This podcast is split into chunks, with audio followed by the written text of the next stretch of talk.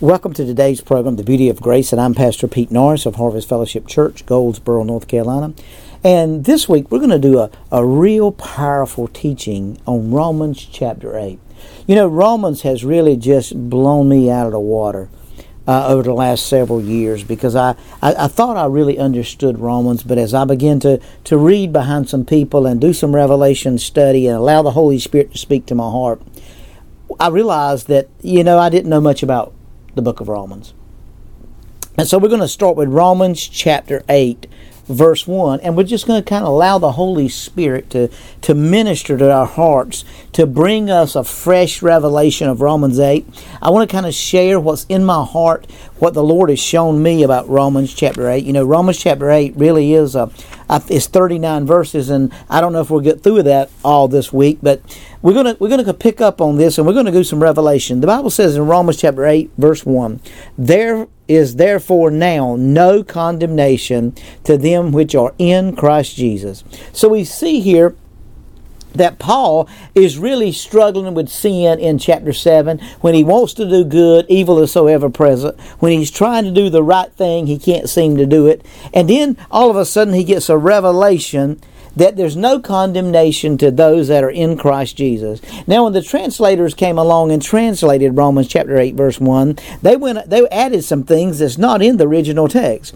There is therefore now no condemnation to them that are in Christ Jesus. And then it stops right there. But they went on to add, who walk not after the flesh, but after the Spirit. And I understand what they're trying to correlate there and what they're trying to reveal, but that's really not what it says. Romans chapter 7, Paul was struggling. There was a war going on when he wanted to do good.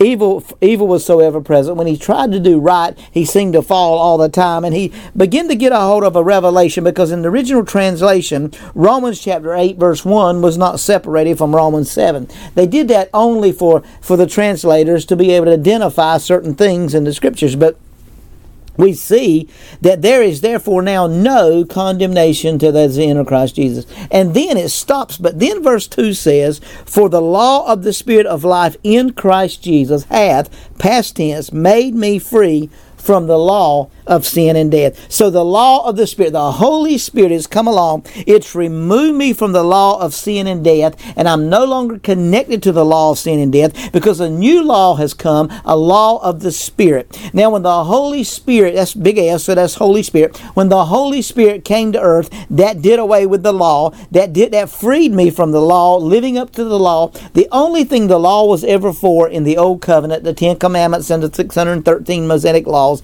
the only thing they were for is to identify that I was a sinner. Now, it could never help me come out of being a sinner, but it helped me identify with being a sinner. So I want you to understand that I've been delivered from, I've been freed and made free, have past tense, made free from the law of sin and death for what the law could not do in that it was weak through the flesh. In other words, the flesh continued to fall, the flesh continued to struggle, the flesh continued, God sending His own Son in the likeness of sinful flesh. Now, it does not say he was sinful flesh. It said it sent him in the likeness of sinful flesh and for sin, condemned sin in the flesh. In other words, that the righteousness of the law might be fulfilled in us who walk not after the flesh, but after the Spirit. Now, if you'll see in verse 4, after the flesh and not after uh, after the spirit not after the flesh was identified in verse 4 of Romans chapter 8 but it was not in the original text in Romans chapter 8 verse 1 so we see here when Paul was saying what the law could not fulfill in that it was weak through the flesh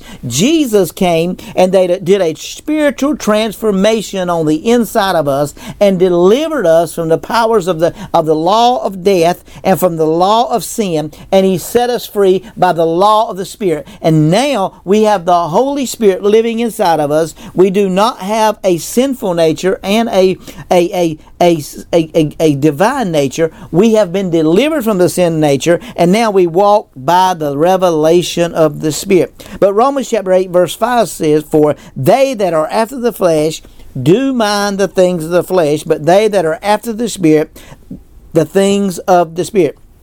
So we see here that if you think about the things of the mind, if you think about the things of the flesh, I want you to understand your flesh is not who you are. Your flesh and your soulish man is not who you are. You're a spiritual being. You possess a soul, which is made up of your mind, your will, and emotions, and you live in a body. But the flesh is not who you are. And if you continue to identify yourself with flesh, you're going to continue to walk in the light of the flesh. You're going to fulfill the lust the flesh, and you're going to continue to be like the flesh. But the flesh is not who you are. And we're going to see that as we continue on in the scriptures here, that we're walking after the Spirit and not after the flesh. So we see here, if I think like the flesh, then my mind's going to run like the flesh. If I think like the Spirit, then my spirit's going to control me. But I'm a spiritual being, not trying to live fleshly. I am a spiritual being overcoming the flesh through the Spirit that's leading, guiding, and directing me. That's the beauty of grace.